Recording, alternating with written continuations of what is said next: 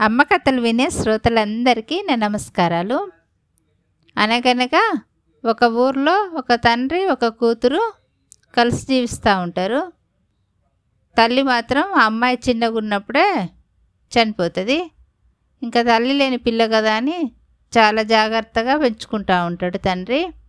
అమ్మాయికి ఏది అడిగినా ఇచ్చుకుంటా. అలా చాలా జాగ్రత్తగా చూసుకుంటాడు. అయితే ఏమవుతుందంటే తండ్రికి ఊర్లో బ్రతకడానికి బ బ్రతుకు తెరువు అనేది కరువు అయిపోతుంది ఆయన తను చేసే పనిలో మళ్ళీ పని దొరకదనమాట దొరకకపోయేసరికి ఇలా నేను ఇక్కడ ఈ ఊర్లో ఉండి పని లేకుండా బ్రతికేదానికన్నా పక్క ఊరికి వెళ్ళి మళ్ళీ కొత్త పని చూసుకుంటా అని ఆ అమ్మాయిని తీసుకొని వేరే ఊరికి ప్రయాణం అవుతాడు వేరే ఊరికి ప్రయాణం అయితే పూర్వము ఇప్పటిలాగా వాహన సౌకర్యం లేదు కదా నడిచి వెళ్ళడమే అనమాట అయితే వేరే పక్క ఊరికి వెళ్ళాలంటే మార్గ మధ్యలో అడవి ఉంటుంది. అడవి దాటిన తర్వాతనే ఇంకొక ఊరికి వెళ్ళాల్సి ఉంటుంది అనమాట నడుచుకుంటూ నడుచుకుంటూ వెళ్తూ ఉంటారు తండ్రి కూతురు. వెళ్తూ ఉంటే అడవిలో ఒక ఇల్లు కనబడుతుంది. ఇల్లు అంటే అది ఇల్లు చిన్నగా ఉన్నా కానీ చక్కగా నీట్గా అందంగా ఉంటుంది అనమాట ఇంత బాగుంది ఇల్లు అని తండ్రి కూతురు ఏం చేస్తారంటే కొద్దిసేపు నడుము వాల్చుకుందాం వీళ్ళని అడిగి నడిచి నడిచి కాళ్ళు నొప్పులు పుడుతున్నాయి అని కొన్ని మంచినీళ్ళు ఉన్నాయా అని మంచినీళ్ళ కోసం పిలుస్తూ ఉంటారు. మంచినీళ్ళు వాటర్ వాళ్ళకి వాటర్ తాగాలనిపిస్తుంది. కొన్ని నీళ్ళు ఇస్తారా అని పిలవంగానే ఒక్కరు కూడా వచ్చి నీళ్ళు ఇవ్వరన్నమాట. నీళ్ళు ఇవ్వకపోయేసరికల్లా ఇల్లు చూస్తే చాలా బాగుంది.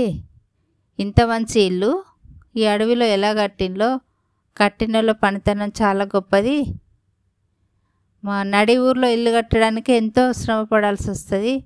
అడవిలో ఇల్లు కట్టిందంటే బాగుంది అని ఇల్లునే చూస్తూ ఉంటారు. చూస్తూ ఆ బయట వరండాలో కూలగిలబడి చూస్తూ ఉంటారు. వాళ్ళు నడిచి నడిచి అలసిపోయింది కదా తండ్రి కూతురు. అయితే అప్పుడే ఒక రాక్షసుడు రాక్షసుడి గొంతు వినొస్తుంది. ఎవరెక్కడా అని వినొస్తుంది. వినగానే వీళ్ళు ఏం చేస్తారు? బాగా కర్కశంగా వినరాగానే రాక్షసుడి గొంతు కదా?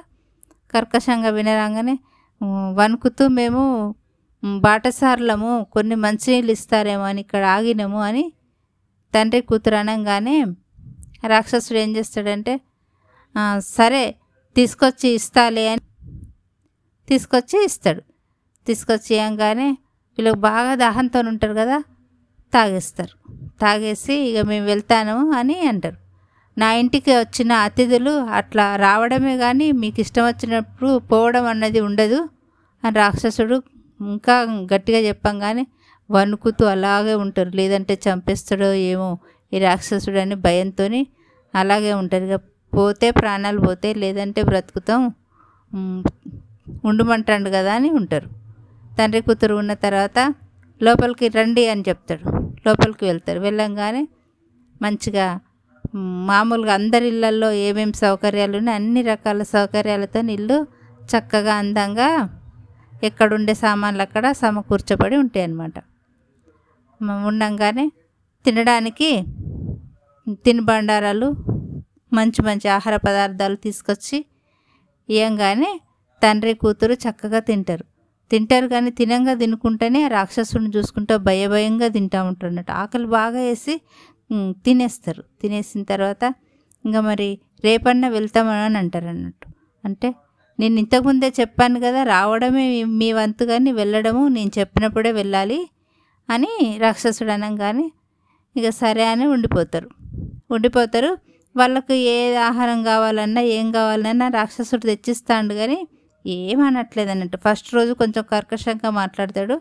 రోజు రోజులు గడిచిన కొద్దీ ఆ రాక్షసుడు కాస్త మామూలు మనిషిలాగానే మాట్లాడుతూ ఉంటాడు కానీ ఆకారం మాత్రం రాక్షస అవతారం లాగా ఈ తండ్రి కూతుర్లు ఆ రాక్షసుడితోని బాగానే కలిసిపోయి మంచిగానే ఉంటా ఉంటారు అన్నట్టు. ఉంటా ఉంటే నన్ను ఏమన్నా పెళ్ళి చేసుకుంటావా? అని ఒకరోజు ఆ అమ్మాయిని రాక్షసుడు అడుగుతాడు. అడగంగానే తను అంటది కదా నేను ఫస్ట్ రోజు చూసిన రోజు చాలా భయపడ్డాను.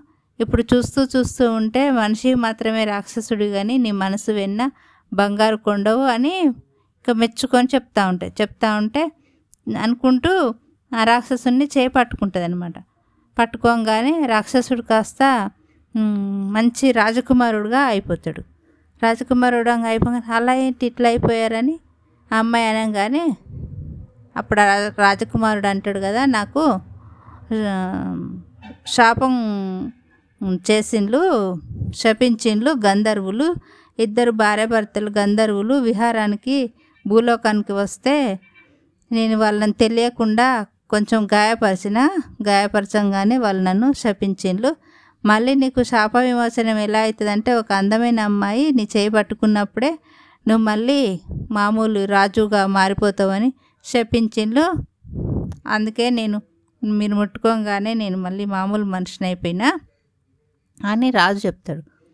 చెప్పంగానే అమ్మాయి అంటది కదా నాకు కూడా చిన్నప్పుడు చాలా యమ మంచి జాతకురాలు అని బ్రాహ్మణుడు చెప్పంగానే మా నాన్నగారు అనుకున్నారు కదా మేము ఎలాగో బీదవాళ్ళమే కదా మేము అంతా యమజాతకులం ఎలా అవుతాము కాములే అదంతా ఒట్టిదే అని అనుకున్నాం కానీ నిజమే అనిపిస్తుంది నేను కూడా మంచి అదృష్టవంతురాలు నేను మిమ్మల్ని పెళ్ళి చేసుకుంటున్నా.